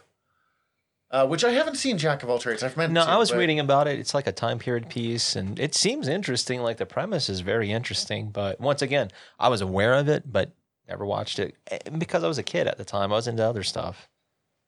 it kind of struck me as similar to Brisco County of like, you know, anachronistic things happening in a period action comedy. Um, I will say, I think the first episode, like the two parter, feels too long to me. Yeah, But the other two, like, I actually, re- I really like that, like, 45 minute time period for a, an episode of a show. I feel like I like it now, but TV writing is different now. It certainly is a lot different. I still, I don't know. They felt long to me. See, I watch more Star Trek than anything else, so I, I like, can say so this. much. the one thing I did like in terms of that, how they broke the episodes up too, was by putting like parts in them. You know, Yeah, and, I and, liked and, that. like Part the adding, first part, like, yeah, and then putting two. like puns in there. You know, and that was kind of that was all intentional anyway. Well, and it all kind of reminded me too of the, uh, especially the first, because I think the ones in all the first episode, maybe through all the episodes, it all rhymed. Did they all rhyme? Yeah, they were they were. I don't know if they all rhymed, but I do know there was like jokes because that's like the first, uh, the first season of Batman sixty six. mm-hmm. All the episodes are two parters, and it, when you put them together, they rhyme. That's I awesome. wonder if this would have been better if they did, like as you said, shorter and then done two parters, and you could have really kept the serial The serial feel. feel. I don't think I would have liked them as much. I don't like. They're just harder to like binge that way than like one and done mm-hmm. episodes. And, But yeah, I don't know. I just liked seeing young Bruce. I did too. there was a moment. there- One of my notes is like, I think it's one of the first times you actually see Bruce Campbell. He's like very scruffy looking at the beginning. You know, Mm-hmm. yeah, he's about to be hung, and he's wearing Right. the mustache, I think, or the maybe beard. I don't. Know. Yeah, he's got like real scruffy five o'clock shadow. Mhm. I was like, man, he kind of looks like present day Matt Dillon. yeah, yeah, a little bit. It it kind of took me aback for a second. kind of did. you know, and then of course he cleans himself up. Oh, there's the Bruce I know. but uh, one thing I really, really, really enjoyed, really enjoyed was one of the side characters was um, the guy Pete. He's a part of the gang. Mm. Uh, he was the one that was very outspoken. Right, Like, he, he had an opinion on a lot of stuff. But the scene I liked uh, was when the guy was painting, you know, the big boulder or whatever, and he was giving his critique on it. I was like, this is like that would never happen. but the the guy's delivery and I was The like, writing was perfect. that's what I'm saying. there. Now here's the interesting thing: the guy who was playing the painter Mhm. is actually one of the writers of the show, uh, Carlton Carlton Cuse. Oh, he's like Oh. one of the main creators of the show. Right. And I was like, oh, because I was like, that was that was a good scene. I like I actually really enjoyed their dialogue. It was kind of clever. Hughes being like, "I want this one. Just Yeah. I, this one." I was like, that's a really interesting scene that I was not anticipating in this show at all. Uh, it, which lent some humor to it and gave these characters a little bit different depth, you know? They didn't just feel like throwaway characters per se. Yeah, it, it fleshed him out Right. a lot. Yeah, Otherwise yeah. It would have been It gave them personality. Um, But I really enjoyed his character. Like he had some silly ass lines and I liked them. that is a thing I like in TV when uh, they do completely like out of sync, weird scenes where it's stuff that no one would ever say. Yeah. But they play it with such heart and realism that you're like, oh, okay, like I know I enjoyed it. you're a I D&D liked it. character, but man, you're one that I play. Like, I really liked it. Uh, did you guys see the little bit of trivia about uh, Dixie Cousins song? uh, I, I read a little bit, but I, I I can't remember off the top of my head. Uh, that song was originally written for uh, Marilyn Monroe uh, to be performed all the way back in 1954 for one of her parts. That's nuts. And then it, I- it apparently never happened, but they still had Warner's it, held on to the mu- music. Wow. and they gave it to Brisco County Jr. Why not? Well, and especially why not for the Dixie Cousins character? Yeah. So, oh wow. Uh, One thing I found kind of interesting, but like just just interesting was uh Dixie Cousins, as I mentioned earlier, was so clearly like, I'm going to sleep with Brisco County. And her boyfriend in that first part did not seem to care at all. Like I super would have expected, like, oh, he's gonna like the the person that's uh he's hunting down is gonna turn on him because he's jealous of the girlfriend. He's just like, no, you have fun. I'm gonna turn on you for other reasons, but like, whatever. I know we talked about it just a little while ago. What the what do they call themselves? Uh, the Scarred Foot Gang or whatever. Yeah, yeah. Uh, there was something that happened in there. I about lost my shit when I saw it because of how silly and how funny it was. When uh, Brisco was getting attacked by those guys, he grabs a guy by his leg and uses it to kick another guy. I about lost my shit when that happened. Um, but then, yeah, that's when we get uh, James Hong. I was like, that was pretty cool. Like, it was a little silly with their fight on the the hot coals or whatever. hmm And then you learn like he's like, "Where'd you get that pistol?" And you learn like, yeah, he hand carved the pistol for his dad and what have you. So I was like, that's there's some clever stuff introducing these characters and having some kind of significance to the story, not just this weird little side shit going on. Mm-hmm. Part of me kept expecting him to like when I first saw the pistol, I'm like, there's gonna be a big moment with this pistol. Like it's it's his dad's gun, he's not gonna want to use it or something. But nope, he just this is mine. Mine now. I've got complicated feelings about my dad, but this Yeah. is cool. oh, hey, that yeah, thank you, Dad. I was also expecting him to be much more like bent out of shape about his dad, but then anytime he in these these like talking about his dad, he's just like, My dad, he was great. I was ready for him to die and whatever, but he was great. I have a feeling that was probably just the kind of not the kind of show they were looking to make. Yeah, perhaps. I, I kind of think that that might have been the whole point of that scene was just kind of like we're just moving past this. Like we we're like people are going to ask like didn't his father just die? Like shouldn't he be grieving? So we're going to address it. Yeah. Here you go. Uh, now we can move on. Exactly. No, yeah, I'm, I'm all in favor of not having another show be about daddy issue angst. hmm And I mean, it's still it's still interesting enough that he's still very much having to live in his father's shadow. Mhm. I just was expecting him, I think, to be more uh, resentful Right. of it.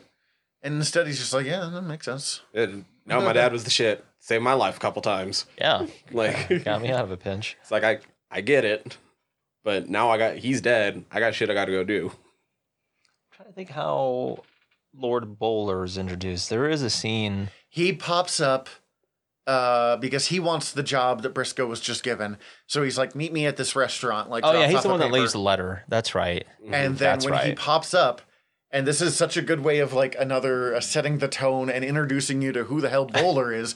He puts down a The stick TNT. of dynamite, Yeah, yeah. lights it, and says, "Whoever leaves the table first loses." That was a really good sequence. Uh, Brisco, Bruce, just like eating it, just eating the scenery and that shit.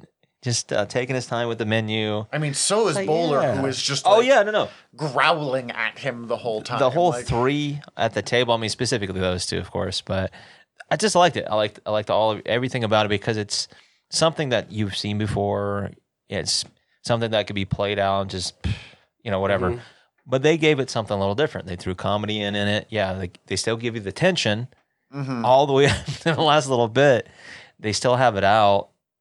Even his line when he gets thrown in jail, because he's like, "I'll, I'll, I'll," was it? He's like, "I'll eat out" or whatever. He's like, "I guess I'm going to eat it in jail." Oh, it was good. Get takeout. yeah.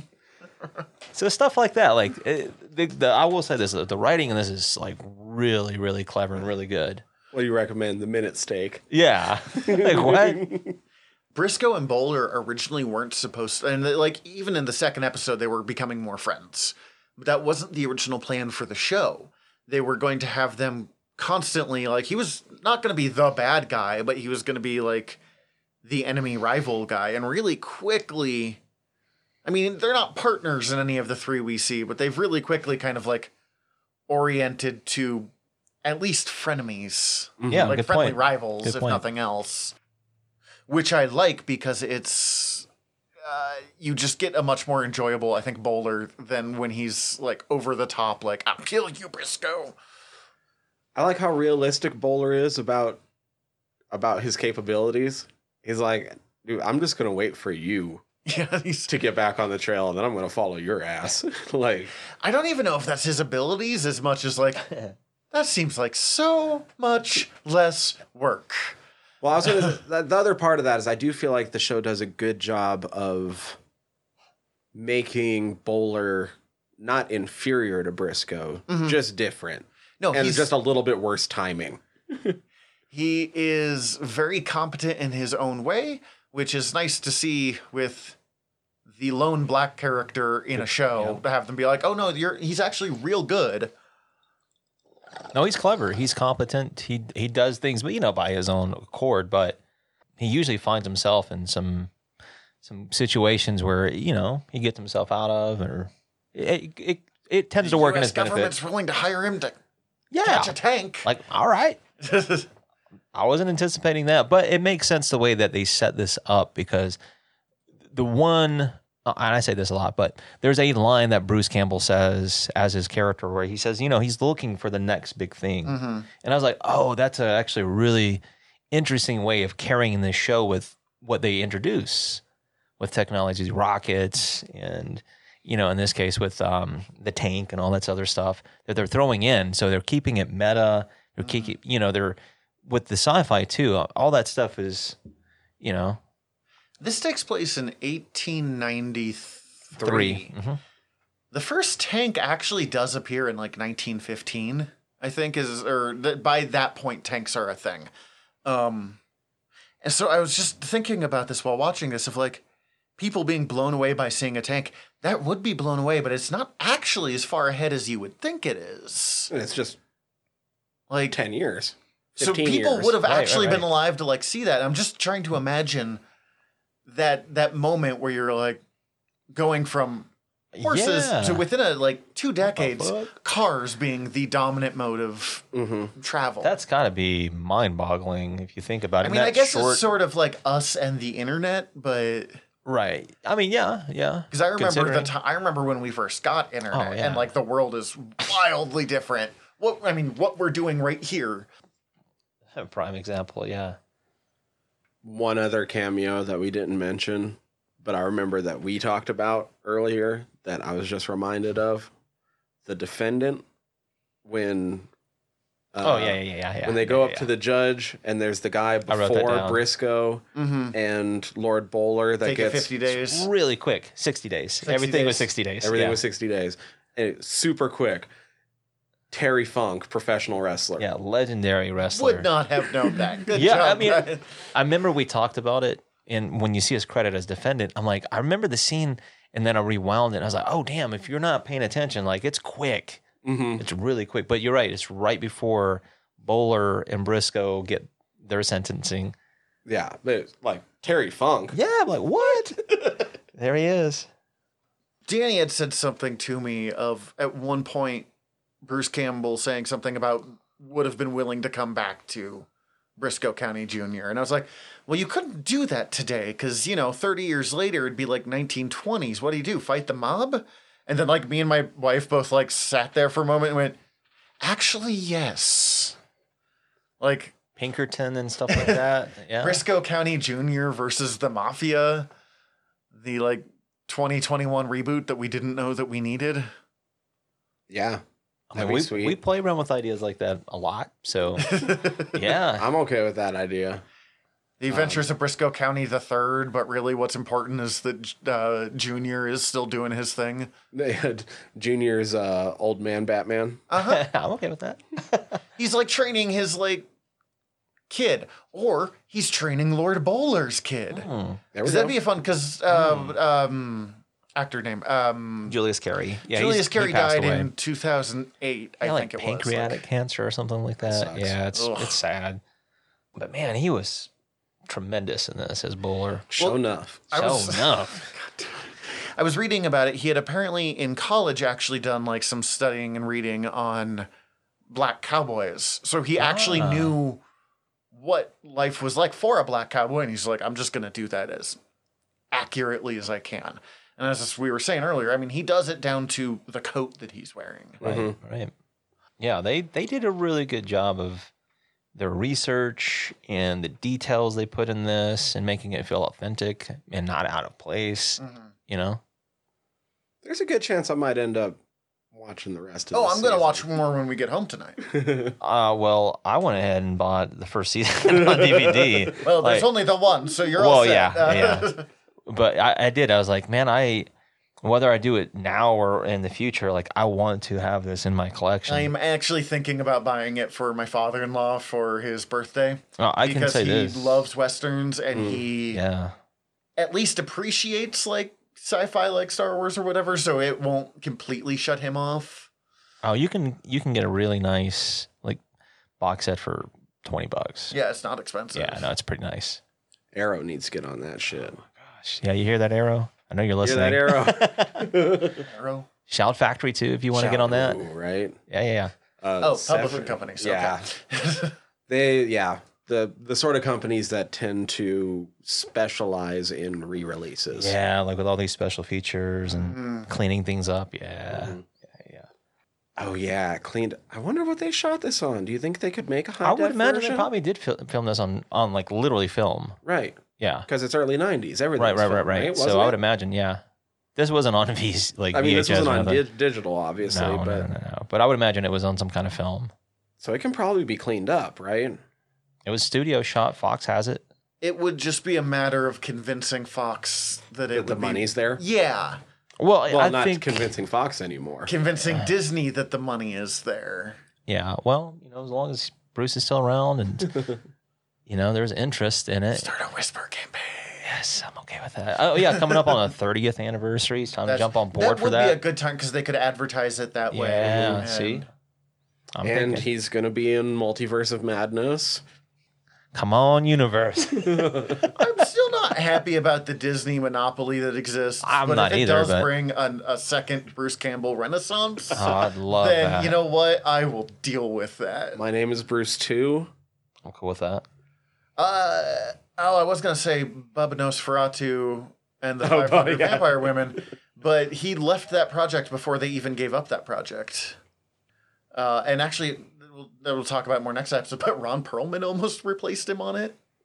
Wild, But wild. listen to Fried Squirms if you want to hear about that one. Uh, do we have anything more on Brisco or? Oh, whoa, whoa, yes. Okay. yes. We do. Yeah, I do, man. Like I love this show. Um, so just doing a little research I do, and man, I like I get a little fanatical with notes and stuff like that. I was writing down timelines, like when this aired, thinking about the network it was on Fox at the time, and it had a Friday night time slot, right? Okay. So Oh, was it in the death slot? yeah, yeah. So that was already, even though the first two episodes got like really good ratings, you know, right out right out the gate. Uh, then of course it started taking the proverbial tank. Um, but what really stood out to me too is thinking about like how much I think X Files kind of owes credit to this show because X Files came out like almost right after this show was taken off at the time. And there were so many parallels of what was going on in the storytelling. I mean, of course, you know, there's more supernatural and all that other element to the X Files, but there's some interesting things that there are some parallels with. I feel like the way that stories are told, the writing, because that television style of writing is unique for that time period, Mhm. right? There, it, it doesn't stray too far, especially mainstream. So little stuff like that, and and then we've already talked about all these different people coming into the show, but like I said, I just I I wasn't really anticipating it to be like really enjoyable. Like I love Bruce and all this other stuff, but everybody that was cast in the show, Denise Crosby as the sheriff in the third episode, um, like I said, the the sexual innuendos and all that other stuff. I'm like, what? Wasn't expecting so that. Well done. I'm right. still blown away. And Sorry. so you you have all these little different story arcs going off too. So it keeps it even more interesting because it's not just following Brisco and his adventures. You have all these other little side characters doing their things, and they they come back somehow, which keeps it intriguing. You know, it keeps five it, cents a ride adds up. yeah, it keeps that's pretty funny. But even little stuff like that, like uh, the comet. I know we haven't even touched upon that horse. Oh, Comet's the best. That was so funny. It was like, yeah, he doesn't know he's a horse, Just play it complete straight from there too. right? Uh, the picky about the green apples and being like, no, I promise you, red apples are just as good. Right, right, yeah. And, and then Bowler doing his Mr. Ed stuff in there. I thought that was good. Like all that little stuff, all of that. There's a charm to this show that, man, uh, just unfortunately it didn't it didn't hit at that time period. But you never know. Like you never know if this will ever come back around. Even if it doesn't, at least it it exists. Mm-hmm. I, You know. I think the audience is there now. Um, but I was thinking, I was like, now would be a great. I don't know if you could show. pull it off as like a direct sequel, but you No, could do no. like a spiritual sequel to. Yeah, I mean, Like, just mhm. a reimagining or whatever, whatever. Mhm. Yeah, so I like I said, I, I really enjoyed it for what it was worth. Um, just really fun. I want to see how it. I mean, I kind of read how it kind of finishes out. It never really. I mean, you only I've do a season. never finished the series honestly. Like I I powered through like most of it in like two days, Yeah, uh, and then I think I went camping and had to return the DVDs. Like I was like twenty-seven episodes. That's actually a really good run for episodes that are almost. I mean, they're hour-long episodes. Mm-hmm. You know, so that's not bad. Twenty-seven hours plus. And that's a little long, pilot. even for back then, for how many Yeah. episodes they would cram into a single season. Mm-hmm. I mean, that's essentially two seasons for most shows now, if not sometimes not three. three. Yeah. Yeah. That's true. I'm back and forth if I missed that or not. Like, I kind of like that more and more. They're being like, just however many episodes you need It for a does- season. Like, we don't have to fit a quota. I was gonna say it makes Uh, it harder to binge shows when they're this long for one season. That's that's a problem I have with X Files. I love the show, but if you're trying to binge all like 13 seasons, oh, you better have a lot of free time. Yeah, my wife and I have been Good binging God. 90s Star Trek. And I mean, that's my favorite set of shows in existence. But, and that is It's a grind. 21 seasons of 24 episode seasons. Yeah. Like, Right. that is, is an yeah, it's a investment. grind. Um, well, and like my one of my critiques of the Flash is it's always like three or four episodes too long that they've had to At just least. like pull it out. But other ones, like, no, why are you so short? Like you should be twice as long. So uh, I mean, one of the great things of the move to streamers is a lot more of the streamers are just like, yo, tell your story. If that's six episodes, if that's eight 12 epi- yeah. episodes, if that's. You know, it'll probably be shorter still, no matter what. But you'll have better funding. Like, Some of the episode lengths vary a lot more these days. hmm There's a couple points I do want to bring up before I, I sign off on this. Um, there's there's a couple of gags they use in this too. I don't know if you guys picked up on. I'm pretty sure there some of them are pretty obvious, like the thumb hitching gag that he does. Like he's like stretching his thumb out, and then the guy pulls over in his his wagon, and he hitches the ride, and he's like, I was like, that's pretty funny. And there's a line. I don't know if you guys will pick it up because you guys were super young at the time when this happened. But there's a line that happens, and it's um, it's in episode three. Well, you know, the No Man's Land episode, and I had the line that that's referenced is, "Can't we all just get along?" I was like, that is like super meta, specifically for the time period for I the LA remember riots. That, like Mhm. catch. Oh, that's what that, I was gonna say. I I recognized that it was from a thing, but I couldn't place what the thing was. Is that Rodney King? Yeah. Oh, yeah, Jesus. yeah. It's like there. So there, were even for the time period, they were being hyper aware of the time.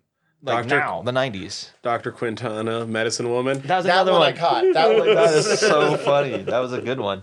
Uh, so there was a, f- a few of those, and then another one that really like I probably shouldn't have laughed, but I thought was funny because of the delivery of the line. There's a part uh, where there's a little girl who's got like her teddy bear or whatever, Mm-hmm.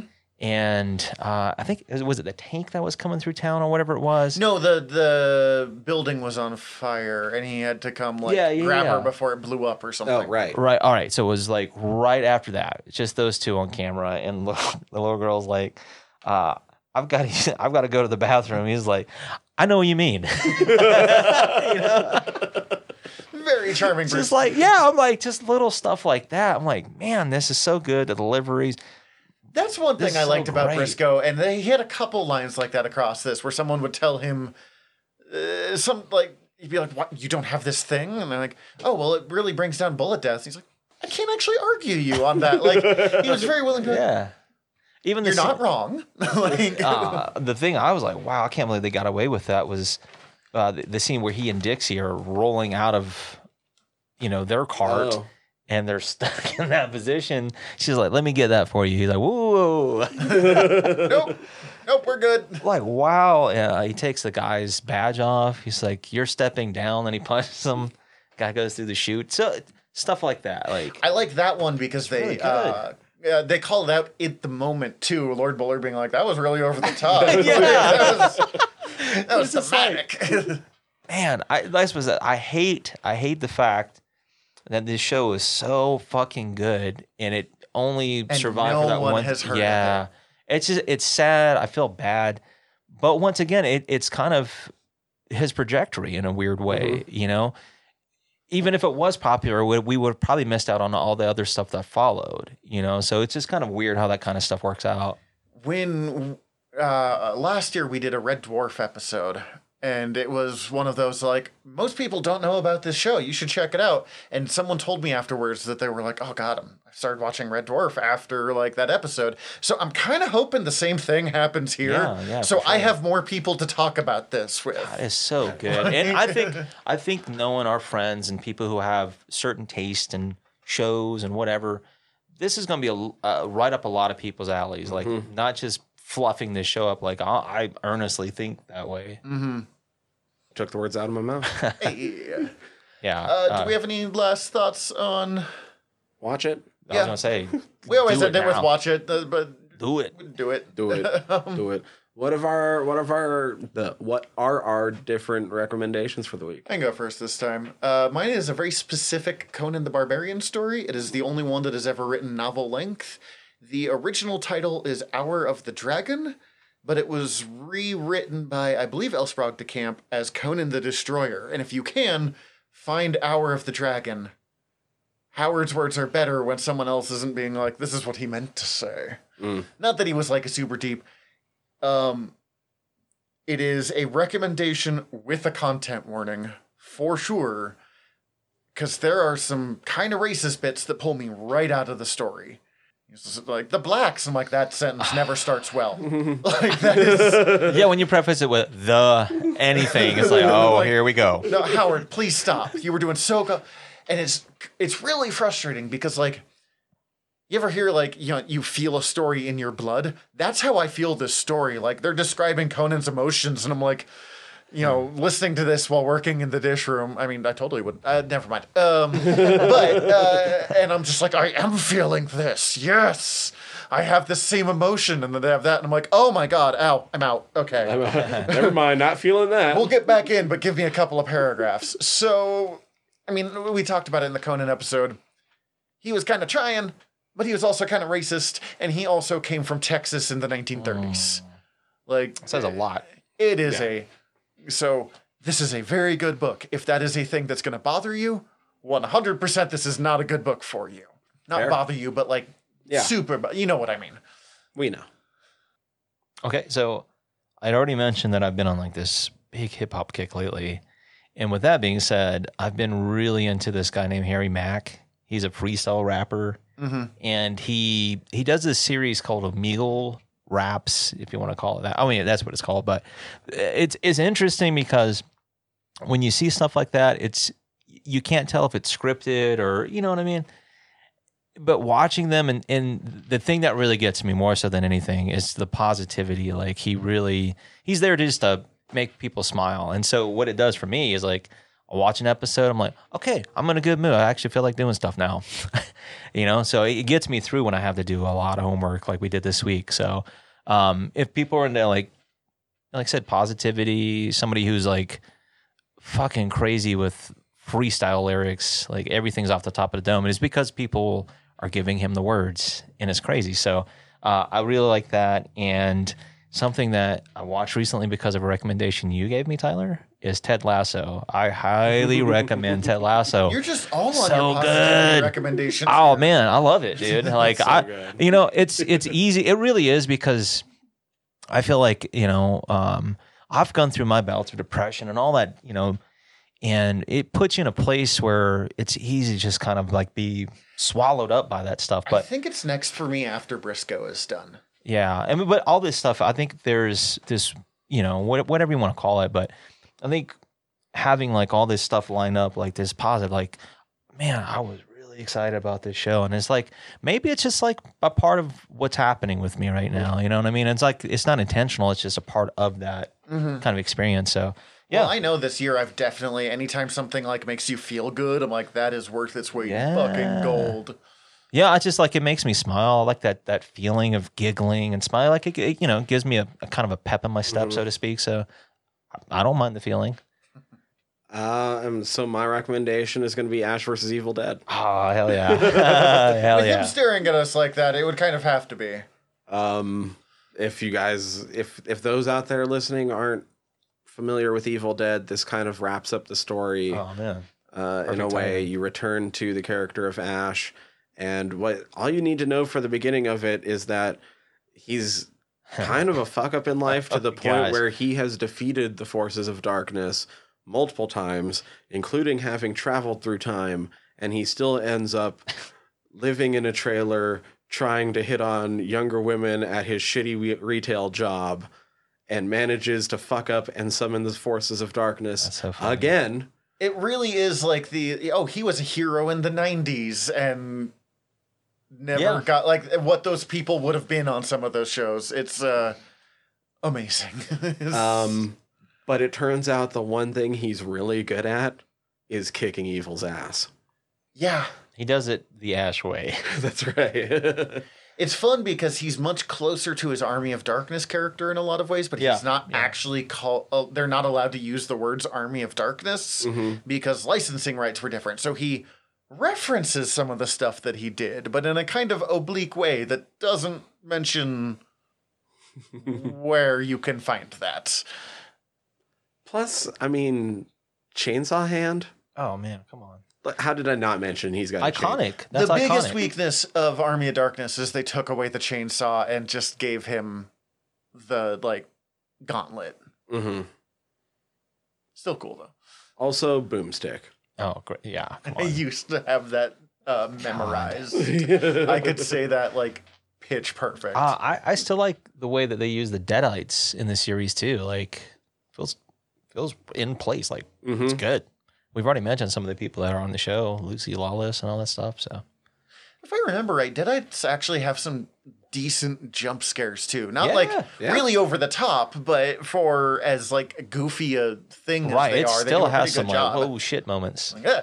And the and the first episode was directed by Sam Raimi, so it feels straight up Exactly. pitch perfect. I'm gonna it feels right at home. Mhm. Um, so there we go. Ash vs. Evil Dead. My recommendation. Which also leads in w- really neatly into the I fact was gonna say it's a that tie-in. we're about to, to go record. we're about to go record uh, mine and Danny's horror podcast, so you can listen to us continue talking.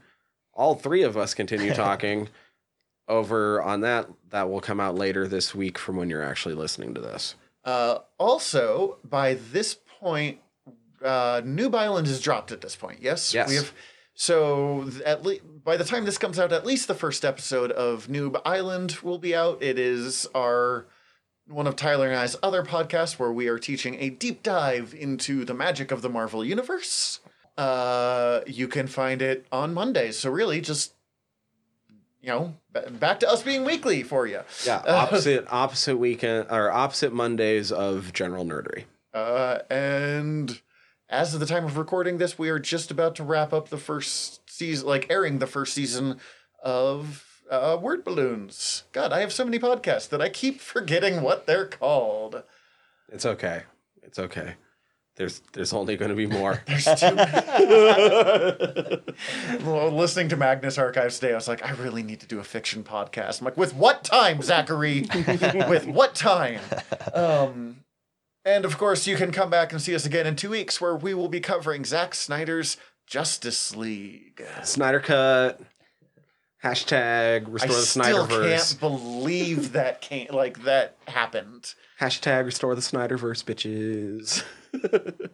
For this week, I'm Tyler. I'm Zach. I'm Danny. Dismissed. Hi, everybody. General Tyler here. If you like the show, please hit subscribe however you're listening to us right now. Also, if you could rate and review us however you're listening to us right now, or preferably over at Apple Podcasts, we would super appreciate it as the whole world is around on algorithms and we want to be all up in them, getting our voice out to more places. Uh, also, I mean, tell your friends. We always appreciate that. Uh, if you want to get in contact with us, ask us questions, give us comments, email us generalnerderypod at gmail.com. You can also contact us through our website, www.generalnerdcast.com. Uh, while you're there, check out all of our back catalog or click the links up at the top as we are part of the Earworm Podcast Network. Uh, go check out all of our sister shows. We're involved with most of them, so if you already like listening to us talk, it might be in your best interest. And if you want to check out everything from the network, head over to earworm.com, E A R V V Y R M.com. We'd super appreciate it. Love you all. Have a good one.